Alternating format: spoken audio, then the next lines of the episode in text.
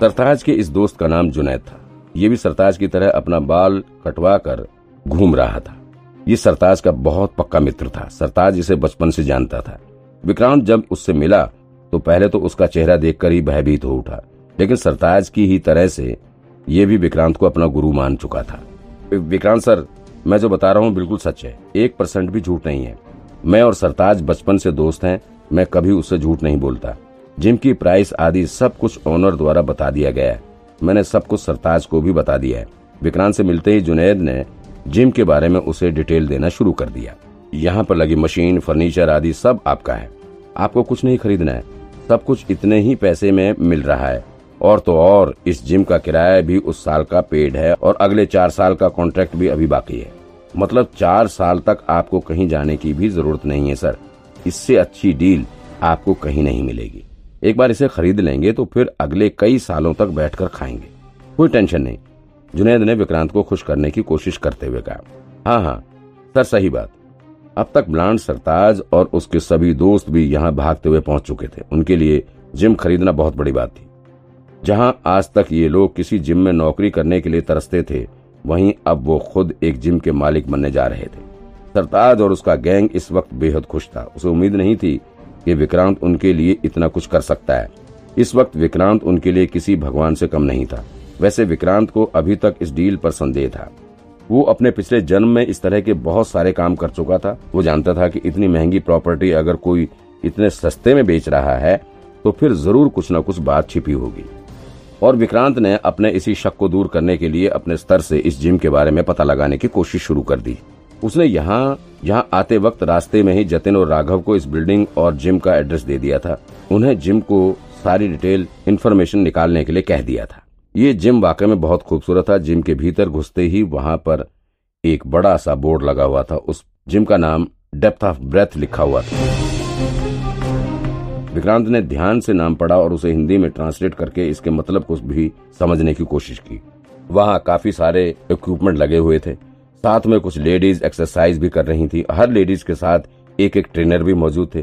दरअसल जिम शहर के काफ़ी पौश इलाके की सबसे महँगी बिल्डिंग में था और यहाँ पर काफ़ी हाई फाई लोग एक्सरसाइज करने के लिए आते थे। बहुतों को तो एक्सरसाइज से कुछ लेना देना भी नहीं था। वो बस शो ऑफ़ करने के लिए यहाँ पर आते थे। विक्रांत अपने ब्लांड दोस्तों के साथ इधर उधर टहलते हुए जिम का निरीक्षण कर रहा था। यहाँ पर एक योगा रूम भी था और लेडीज़ के लिए एक स्पेशल डांस रूम भी बना हुआ था। अभी विक्रांत यहाँ वहाँ घूम ही रहा था कि, घूम ही रहा था एक 26-27 साल का लड़का व्हाइट सूट में विक्रांत की तरफ़ आता दिखा। उसे आता देखते ही सरताज के दोस्त जुनेद ने उछलकर उसे सलाम किया और फिर विक्रांत से उसका परिचय कराने लगा। जुनेद ने बताया कि उसका नाम अनंत कोठारी है और वो इस जिम का मालिक है। एक बार के लिए तो उसे देखकर विक्रांत को यकीन नहीं हुआ कि इतना कम उम्र का लड़का इतनी बड़ी जिम का मालिक भी हो सकता है। पहले तो उसे लगा था कि ये शायद जिम का मैनेजर होगा, जिम का मालिक कोई पचास साठ साल का अधेड़ बिजनेसमैन होगा। लेकिन विक्रांत की गलतफहमी अब दूर हो चुकी थी। उसने मिस्टर अनंत कोठारी से हाथ मिलाया और फिर अपना परिचय दिया। मिस्टर अनंत ने विक्रांत का बड़ी गर्मजोशी के साथ स्वागत किया और फिर जिम को खुद ही दिखाने लगा। वो जिम में लगे एक एक इक्विपमेंट की खासियत और डिटेल इन्फॉर्मेशन देने लगे। जिम कितने एरिया में बना हुआ है? क्या क्या फैसिलिटी अवेलेबल है? कितने लोगों ने मेंबरशिप ली हुई है? कितना एरिया है, कॉन्ट्रैक्ट कितने साल का है, किराया कितना देना होता है, इस तरह के सभी सवालों का जवाब मिस्टर अनंत ने विक्रांत के पूछने से पहले ही दे डाला। विक्रांत ने भी उनकी सारी बात खूब ध्यान से सुनी।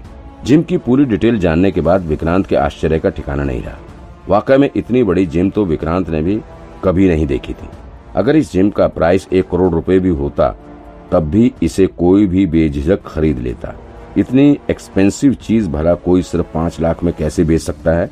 विक्रांत को ये बात बहुत ज़्यादा खटक रही थी। मिस्टर अनंत की सारी बातें सुनने के बाद आखिर में विक्रांत ने उनसे पूछ ही लिया अच्छा मिस्टर अनंत सब कुछ तो ठीक है, पर एक बात समझ नहीं आ रही। विक्रांत का सवाल सुनते ही मिस्टर अनंत मुस्कुरा पड़े।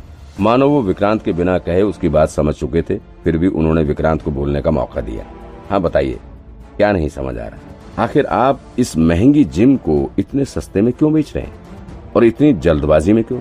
कारण क्या है? विक्रांत ने बेझिझक होकर अपना सवाल कर दिया। ओ हाँ मिस्टर आनंद थोड़े असहज हुए। वो कुछ सेकंड के लिए शांत रहे और फिर बोल पड़े। दरअसल, इस वक्त मेरे पिता ऑस्ट्रेलिया में फंसे हुए हैं। वहाँ वो भारी मुसीबत में है। और अगर उनको जल्द से जल्द पैसे नहीं भेजे गए तो उनकी मौत भी हो सकती है। मुझे भी इमरजेंसी है, वरना मैं अच्छी खासी जिम क्यों बेचता? अनंत ने थोड़ा दुखी होते हुए कहा।